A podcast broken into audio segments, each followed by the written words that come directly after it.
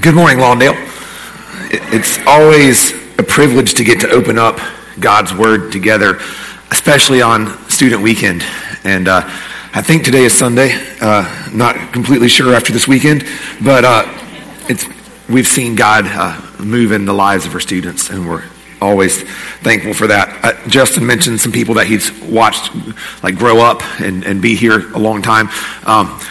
Since they were young, but I'm definitely not one of those because I'm feeling every year on me. But he's faithful, and this weekend wouldn't have happened without a team of people. So some guys sitting back in the booth that gave a lot of time to our students, to our college and young adult leaders who poured into our students. Host homes will get you back. You had another year off, but we're coming back after you eventually.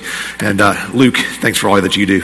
It's a gift. This is his first student weekend on staff. We hired him last year, and then the church shut down. So our theme last year would have been pause. So we didn't want that to happen again. So the theme this year was move. So just moving forward, but. Also, Chad was our speaker for the weekend. Chad Harwell is a local missionary with Word of Life Church, so he's here with us this morning, hanging out, and appreciate him coming just to keep investing in our students. And he's a friend and a partner in ministry throughout the year. And so, anyway, that's enough with all of the thank yous. If I didn't mention you, thank you. This is like, it takes a team. It takes and it's awesome to get to work together. But what we're going to look at today, the danger of student weekend, is always that it can feel to us like, oh, there's something new up here, and ooh, these big metal things with lights on them, or hey, Kevin's going to talk to the students, and I am.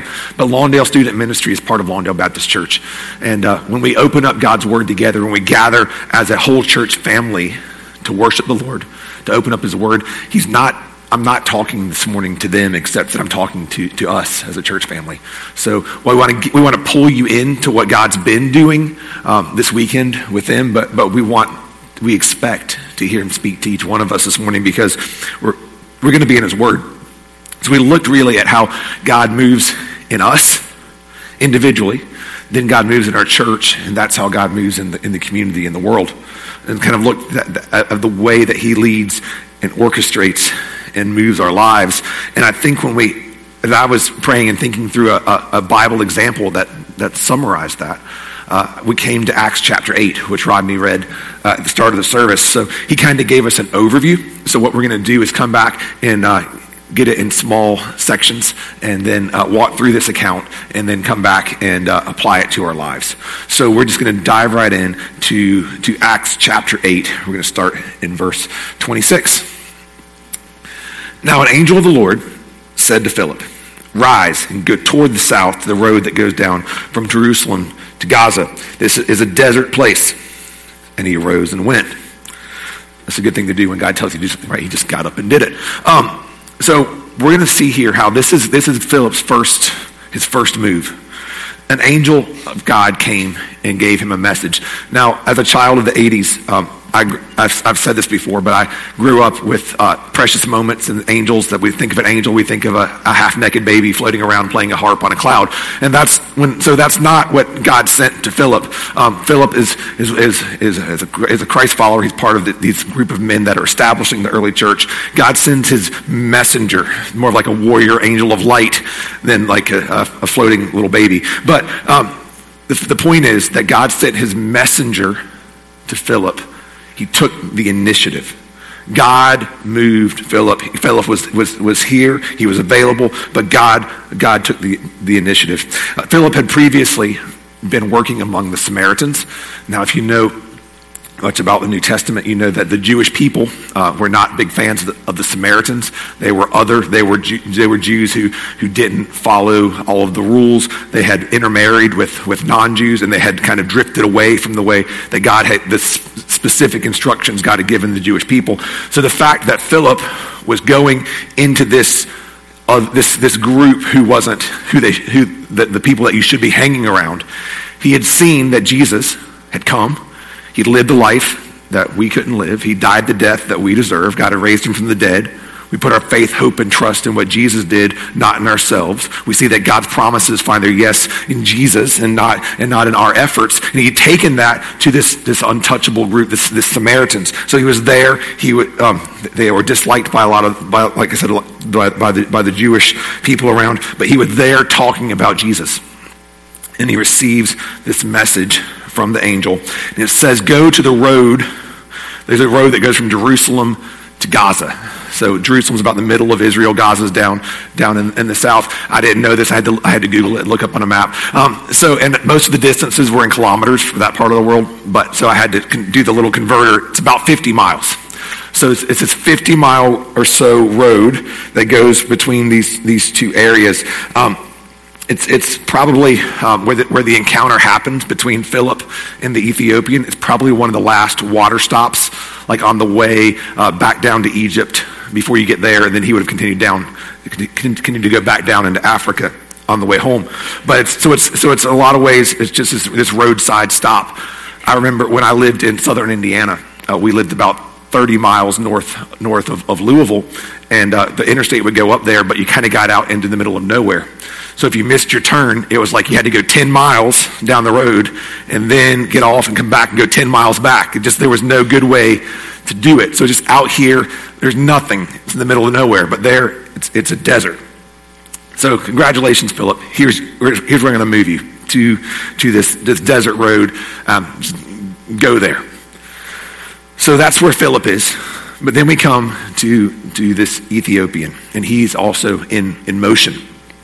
Let's start reading in verse 27, right where we left off. There was an Ethiopian, a eunuch, a court official of Candace, the queen of the Ethiopians, who was in charge of all her treasure. He had come to Jerusalem to worship and was returning, seated in his chariot, and he was reading the prophet Isaiah. So, like we said, this Ethiopian is in motion. Let's unpack, because my brain, we just so easily just gloss over things because we've read them in the Bible before, or we just okay, get on to the part, but let's figure out who this guy is. It says he's an Ethiopian. Now, when I hear that, I assume modern-day Ethiopia, the country in Africa. It's not necessarily the same place. It's actually probably not the modern area. Luke, as he wrote this, the same guy who wrote the Gospel of Luke, he could have been referring to a region of Africa. He could have been referring to a separate nation area. But the point is that this, for them in this Roman Empire world, when they talked about going down to Ethiopia, down into Africa, this was basically for them the ends of the earth. That kind of vibe. For us, we'd say it's the other side of the world. So it's far away, it's distant, it's this place that's just not familiar. So this guy is from far away. It also says that he's a eunuch. I'll give you the short version because we do have middle schoolers in here.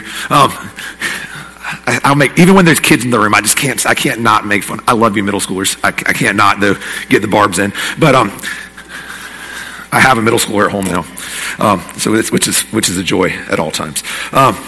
It really is. It really is.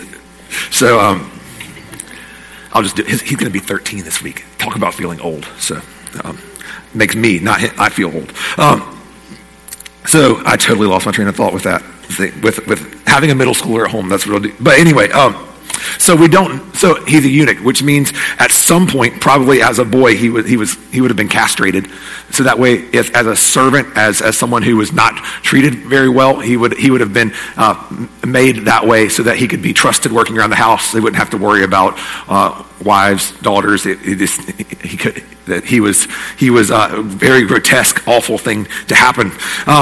That's probably what the case for him. Although at this point, that had been done so routinely, and eunuchs had carried out so many jobs, particularly the house manager or kind of the minister of finance position, that the term eunuch could kind of almost be used interchangeably with that finance minister role. So we don't know that that's actually what happened to him. It probably was, but it could have just been a word I do take joy in bringing this up. Apparently Carolina had a basketball game that didn't go so well for them on Friday. I I can't talk. Wake Forest didn't even play. But they're known as the Tar Heels.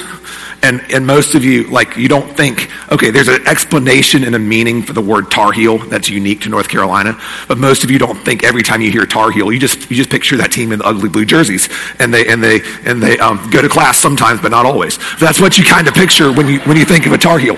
But so you don't really think of the deeper meaning, and that could be what's happening here with eunuch, that maybe it's just come to kind of have this newer meaning as such as like the finance director, because we know this is a court official in charge of the treasure for Queen Candace. But who knows? We're just doing the best to understand the words.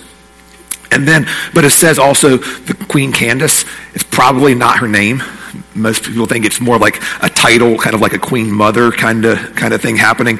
But very powerful person who actually has someone to take care of her treasure. So most of you and I don't have that, but that's what's happening. So this guy is on his chariot, traveling from Jerusalem, and so Judaism and God's word in the Old Testament had spread further out. Ethiopia at the time would have been like a mixing pot of religions. So there would have been some Jewish influence in the area. A really popular religion there was some kind of serpent king god that was worshipped and honored. But so this guy was probably more of like a God-fearer than like an actual practicing Jewish convert. He'd heard some things. He believed there's more truth there than in his own local religions. But it's interesting, if he was actually a eunuch, he would not have been able to go in the temple. He'd gone up from Ethiopia up to Jerusalem to worship at the temple. But at the time, the way it was set up is if you were injured in any kind of way, you weren't allowed in the temple. So if you'd been in an accident, lost an arm, had been maimed in some way, you could go up to the door, but you couldn't go in. So this guy had traveled literally from the other side of the world. And he'd gone just so he could like look at it. And he made his pilgrimage there, but probably couldn't go in. And he's riding back. He's seated in a chariot and reading from the book of Isaiah. Now, the chariot is not like it's air conditioned. It's not like, you're going this kind of rumbling, kind of slow kind of vehicle. And he's not really reading from a book, because it's not like he had the whole Bible with him and he just kind of scrolled through in the book to look for it. It was not even a book, it was a scroll. So it would have been really costly to have a copy that you could just ride around with. You would have had to have a scribe copy it word for word, and it probably wasn't a whole Bible, because on a scroll, that would be a really big scroll, not exactly portable. You couldn't just condense it down to your Kindle or your tablet. So he has this section of God's word, which again, we see that God is sovereign. God is in control. God is leading, because he just happens to have this scroll from Isaiah. He just happens to be reading these verses as he encounters Philip in the exact right spot. We know that didn't just happen. So now we turn back to Philip, and we see the second move by Philip starting in verse 29. And the Spirit said to Philip, "Go over and join this chariot." So Philip ran to him and heard him reading Isaiah the prophet, and asked, "Do you understand what you're reading?" So here, before it said an angel told Philip, and this time it says the Spirit tells Philip. God, Father, Son, and Spirit. God himself directs Philip. No, there's not really a difference in what happens. God's messenger tells him, God himself tells him. The focus in this section of the book of Acts is how God's Spirit moves in his people. So we see that initiative again. But think about it too. So step one, God says, Philip, I've got a plan for you. Go to the middle of nowhere, desert road. So Philip goes. Then he's there. And then then what happens is this chariot comes by with a guy who is powerful and rich and in this expensive vehicle and from a different race, a different nation, like this not the kind of person you just walk up to and say, "Hey, good to see you today. Like, what's up?" Like it's a very God's Spirit directs them there, but as someone who's more of an introvert, like this makes me start to get like nervous. Like I read this, if you really think about it and go like, wait a minute. So like Philip, it says he ran. So is that because he's like running alongside the chariot? Like, hey, what you reading? Like, and he's reading it out loud. I mean, that's the only way he can hear it, because that would have been what was happening with the scroll he's reading, so that the people around him can hear it. But he's jogging along. It's also a little bit like bold, like, you understand what you're reading? Like, okay, that's not like a gracious conversation starter. Like, I would like put it in student world, like you would rather have slid into his DMs, and instead you go up to him in public and just go like, bah! Like, that's not awkward. Which you all know, awkward is my love language. So it took a strong nudge for God to get, it would for me, but God nudged him, he directs him, and he walks, it basically says, so what are you reading? And now the Ethiopian, we go back to him and see how he moves, starting in verse 31. And he said, again, Philip asked, do you understand what you're reading? The Ethiopian says, how can I, unless someone guides me? And he invited Philip to come up and sit with him. So now the passage of scripture that he was reading was this. Like a sheep, he was led to the slaughter. And like a lamb, before its shearer is silent, so he opens not his mouth. In his humiliation, justice was denied him. Who can describe his generation? For his life is taken away from the earth. How can I know, unnamed dude running beside my chariot, how can I know what I'm reading unless someone explains it to me?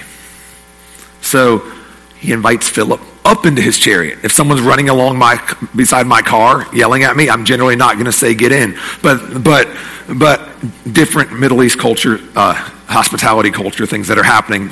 But anyway, he invites Philip up, and he's probably this hand copied manuscript. So they're sitting there reading the scroll. It was usually read out loud, but it's actually a pretty hard Old Testament text that he's reading. The text.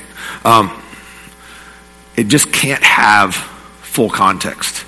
It can't have, you can't get to what it means fully until it's seen through Jesus explicitly. I'll keep picking on my kids today. Why not? When you get tired, you just kind of go to the things that are familiar. So my youngest son would love, if we would let him, to eat cereal for 3 meals a day. Is that fair? Is that fair, Jude? Okay. So if we would let him eat cereal, what do you want for breakfast? Cereal, snack, cereal, lunch, cereal. We have an array of boxes at all times.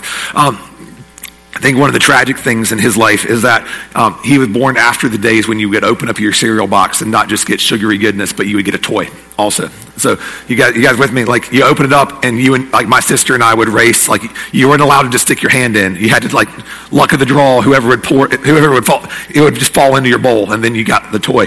And one of the things that you would get was those decoder rings, or those decoder things with a flimsy piece of cellophane with a color. And then you put it up on the back of the box, and you can see what actually happens. And it's like a word, so it's it's not that exciting. But or you see how do you get through the maze? So you hold up the key, and then the back of the box makes sense. And that's what's happening here. That you can stare at the back of the box all day, but you won't see it without the decoder tool that fell out of the box. The passage that the Ethiopian is reading is a Greek translation of Isaiah 53, verses 7 and 8. Like I said, what a coincidence. He just happens to be reading this. But this is a hard passage for Jews to interpret. It's among a series of texts in the book of Isaiah about a suffering servant. So this motif pops up several times in the book. So the Ethiopian is reading, and in verse 34, the eunuch said to Philip, about whom, I ask you, does the prophet say this? Is he talking about himself or about someone else? He's trying to understand, okay, this guy, someone, take your church glasses off, because we read this and go, Jesus, sheep, led to slaughter Jesus. But take the, we don't have the decoder ring yet, so we're just looking at the back. So he's sitting there reading this going, like a sheep led to slaughter, a lamb silent, doesn't talk because he's getting sheared. He's humiliated. There's not justice. His life taken away. What? Who? Like I said, the suffering servant, Jewish scholars have had and still today struggle. Like, what exactly does this mean? I think there's layers and there's types of fulfillment. You can explain parts of it in Old Testament kings, parts of it in Old Testament Israel. But you don't get the full picture of what's happening until you see Jesus on the path of the cross. You can see it perfectly looking back through Jesus, but you couldn't make sense of it fully before. Jesus on the cross, remaining silent before his accusers at his unjust trial, his bloodshed for all of us. And that's what God moves Philip, God moves this Ethiopian together so that this becomes clear.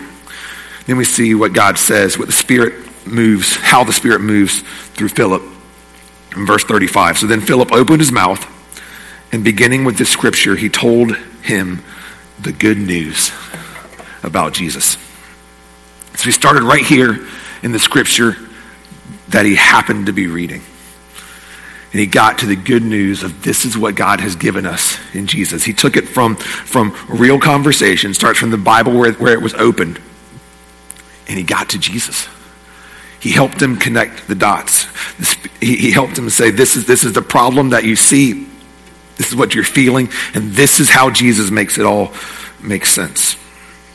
Guys, just an aside, this is why it's so important for us to be reading the Old Testament too and not just the New Testament. It's so easy to go like, that's like boring, or like, oh, that's weird, or like, I don't like, we don't need that. Let's just read the Gospels. Let's just read the letters in the New Testament. But to really, and that gives us a true and accurate picture of Jesus. But if that's all we ever look at, there's much more, there's a depth to who Jesus is. There's a depth to what God is doing in Jesus that we miss completely without the majority of the Bible. So we have to look, that's why it's important for us to be in all parts of God's word, because the Old Testament is much more than just moral illustrations or outdated laws. It's pointing, this is God's revelation of himself that culminates and comes together and finds its answers in Jesus. It's like when you finally like understand long division. Y'all are all past that, but like, you remember that when you the first time you saw this long division problem, and you just kind of had that sinking feeling in your stomach, and you just go like, ugh, like what's happening here? And then you kind of it's divide, multiply, subtract, bring down. At least it used to be. They've changed math, so I don't know, but it used to be that. Then you see how it all fits together. You see you get it, and you just go this light bulb moment from you finally had that great teacher, or an after-school tutor, or mom or dad, or someone, like, oh, that's all it is. I get it. And that's, as Philip's explaining Jesus, this Ethiopian is going, oh. He's seeing how Jesus is the answer to what why did he ride in a chariot halfway across the world. It's finally coming together. So then the Ethiopian makes his next move in verse 36. So as they were going along the road, they came to some water, and the eunuch said, "See, here's water. What prevents me from being baptized?" Longer rabbit trail, but if you're following in your Bible and on the screen, you see there's no verse 37. We didn't make a mistake. It can drive you crazy if you're Googling for this. But basically, when the guy who put verses into the Bible, he wasn't operating out of the original passage. It was a translation. He was just kind of carving it up, and most scholars think that he had a less accurate version that he was breaking into verses. And as we've had more scholarship, more things have been revealed, realized that it wasn't in. We have old copies of this back to within just a few decades of the original text, and it wasn't in there. So we haven't removed something from the Bible. No one's trying to suppress something. It was probably just a note from a scribe that got assigned a verse, and then which the verses aren't inspired. Like this was like a There weren't like chapter and verses originally. So nothing's missing, nothing's off, but it just shows us that how God has provided for and protected his word, how we have great scholarship, and we have a trustworthy process of knowing that this is what God actually said. So all of that to aside, I'm sleep deprived and a youth pastor, so the rabbit trails are coming this morning, but I think it's all cool stuff that's in there. But so like we were saying, so he says there's water, it's right here, and then he commanded the chariot to stop, and they both went down into the water, Philip and the eunuch, and he baptized him. So he's seen who Jesus is. He goes, oh yeah, I get it. That's him. That's me. That's what I need. Yes, water. Baptize me. Immerse me in water. Show. This is an act of obedience. It's what Jesus told us to do. Let's do it. Because there's not going to be water anymore. You're here. You're not going to be here. Let's go. Let's do it. Let's do it right now on the side of the road. So basically, it's like he pulled into the sheets to get back, or the roadside rest stop he saw, and let's get baptized. Let's do it. You know, which why not one more? You know, some of us have been waiting. God's been telling us for years, like, you know this, and it's time to. You should get baptized. You should tell people. You should identify with Christ publicly. You should tell people what's happened in your life, and you've been fighting it. Like, you don't have to go to a sheets. Like, maybe that's the way that God's nudging you. Like, just like he did the eunuch. The eunuch said, hey, I know who Jesus is. I'm going to obey him. I'm going to act. I'm going to step out and let him move me. So there's someone in here, I'm sure, that's where God's telling you is like, hey, he did it right away. I've been waiting years. And we have a much nicer spot than a roadside watering hole. So whoever that was for, we'll get back on. So then Philip, this is kind of the epilogue. This is how it concludes. This is how it wraps up. So he baptizes him. And when they came up out of the water, the Spirit of the Lord carried Philip away, and the eunuch saw him no more, and went on his way rejoicing. But Philip found himself at Azotus, and as he passed through, he preached the gospel to all the towns until he came to Caesarea. So he baptizes Philip, he steps out, he's obeyed, and then it says the Spirit of the Lord has carried Philip away onto his next task. Historically, this is the same word like for like a rapture, like he's moved away, like God took Elijah up in a chariot and just moved him. You know, if God just raised Jesus from the dead and he holds us together moment by moment, it's not like of course he could just move him over to the next place and he kept preaching, or if it just means that God directed him and that's where he went. Okay, either one, God continues to move Philip.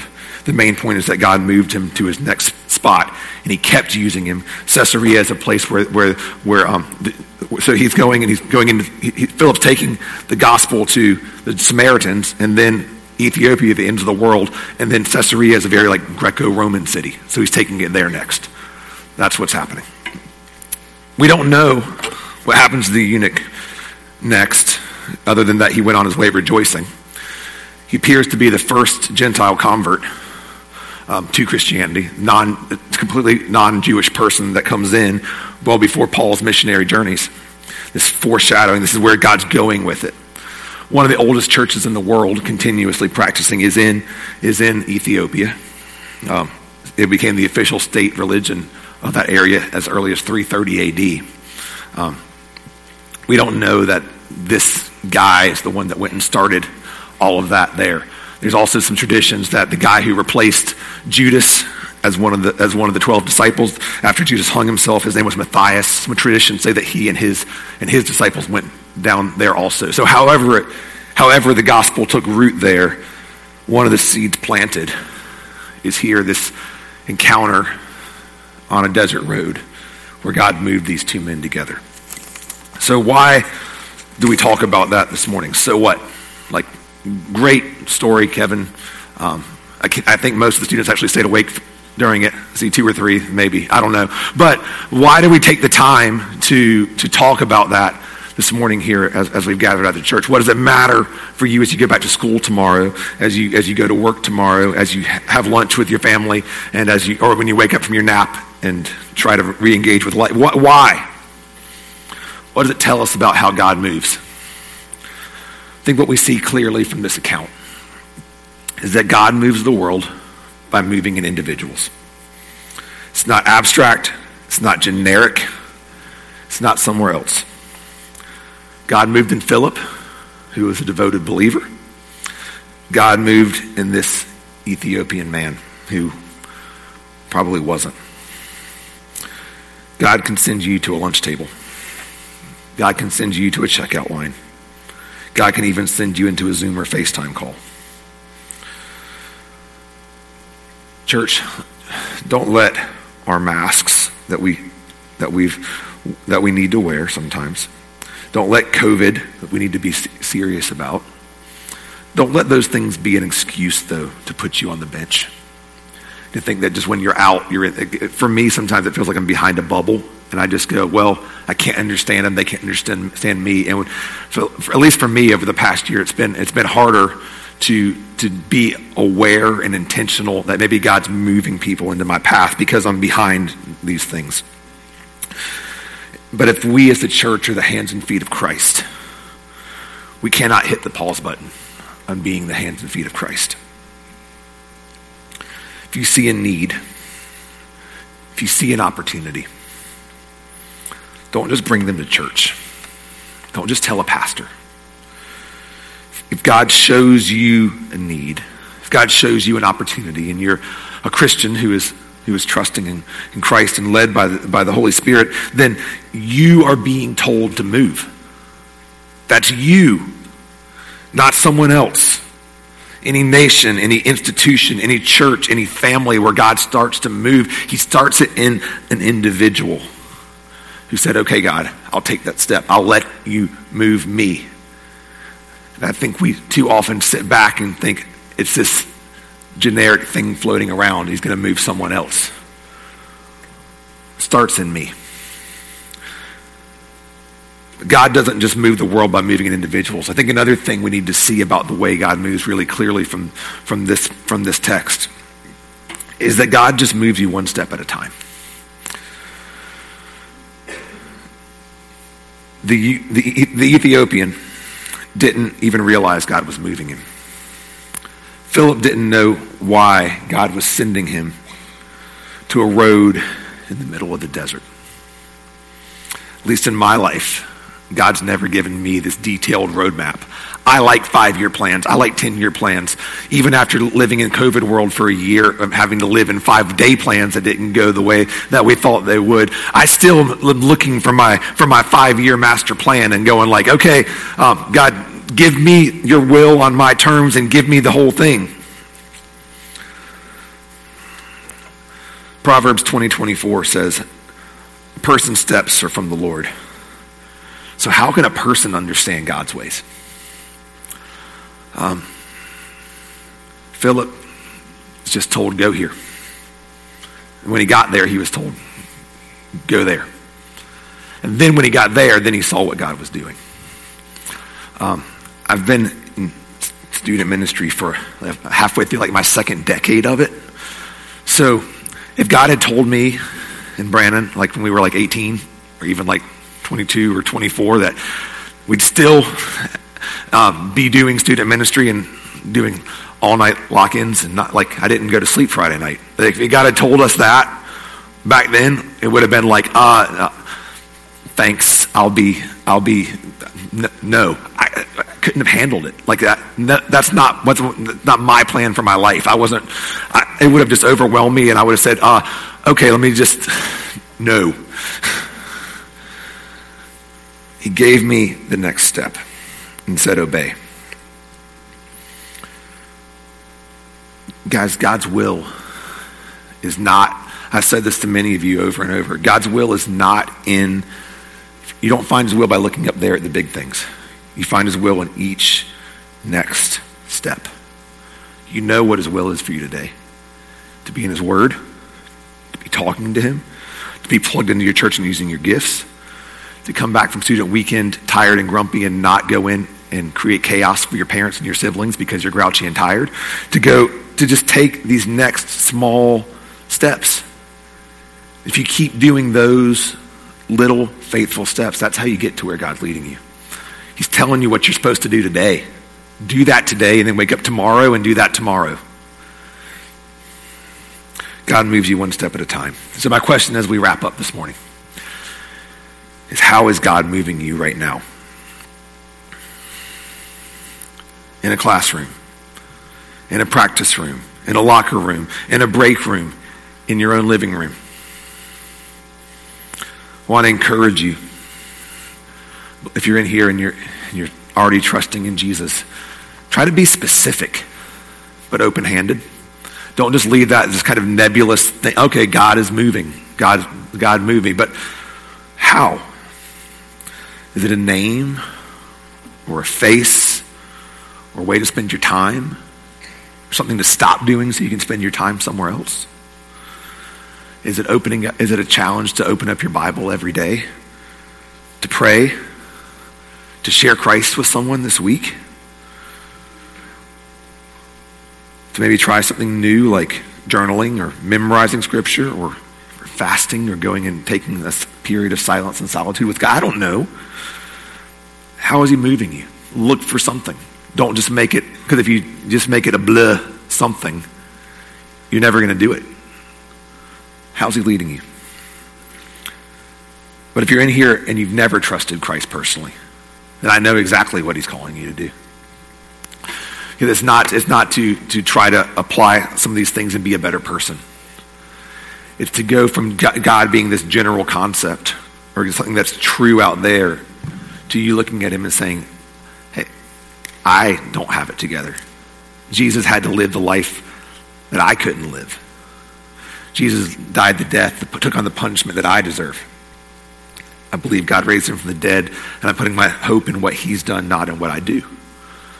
If you've never done that, then that's the move he's making in you. And I know you would love, me, one of our other pastors, one of our deacons would love to follow up with you, would love to talk more about that with you. I'm sure you can grab people all over this room that would.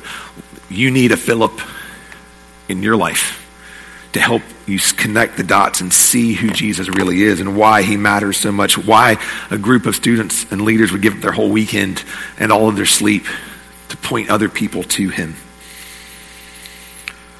We want you to know him personally. We want you to trust him personally. So as Justin and the guys come back up to lead us in a time of response, that's what we want to give you, is just a time to reflect, to spend with the Lord as you need it.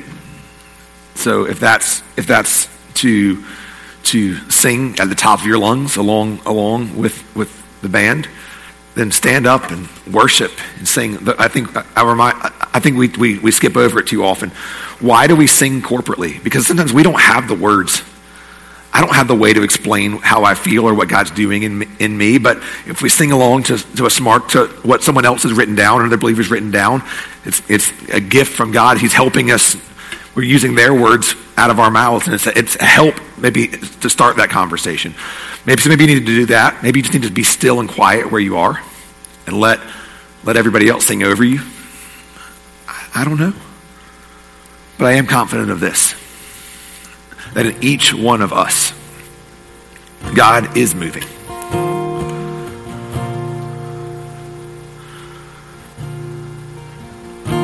So are you going to listen? Are you going to look? And are you going to move? Let me pray. Father, we give you these moments, and we ask that you would move in each one of us.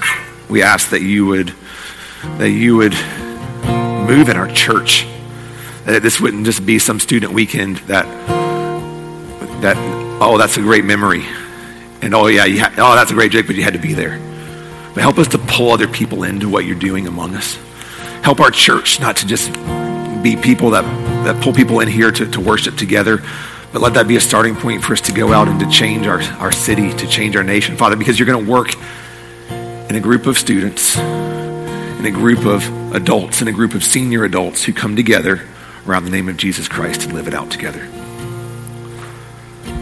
You're moving. Help us to join you, Lord. Give us eyes to see, ears to hear, ears to hear. It's in your name we pray.